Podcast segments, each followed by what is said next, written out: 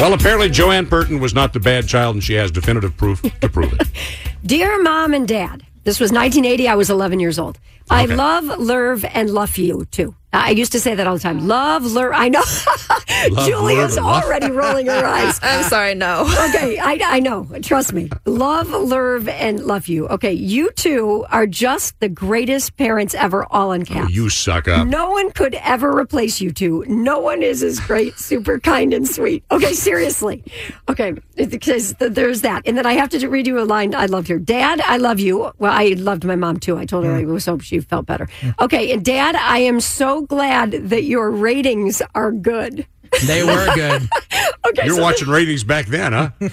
oh, my whole life I've been, yeah, trust me. Okay, so I write this letter again at the end. I love, love, and love you. This was almost Okay. a nightly occurrence. There's a little bit of OCD with me. Okay, so so my sister found this letter, and one of my sisters, and she sent it to all of us. Well, Jessica, who is daughter number five, I'm number four, sent Right. back to the group text.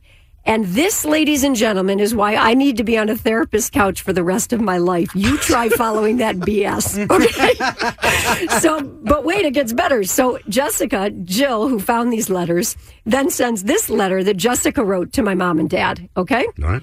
I love you very much. I am very sorry to get a C on my science test, but today I got a D on my English test. Mom and dad, since I got a C and a D on my science test or my test, I will not, I will do chores for you and not have my friends over again, accept my apology. So that was the kind of letter apparently that Jessica wrote to my mom and dad. hey, by the way, instead of being on the couch, she became a psychologist instead. It's a little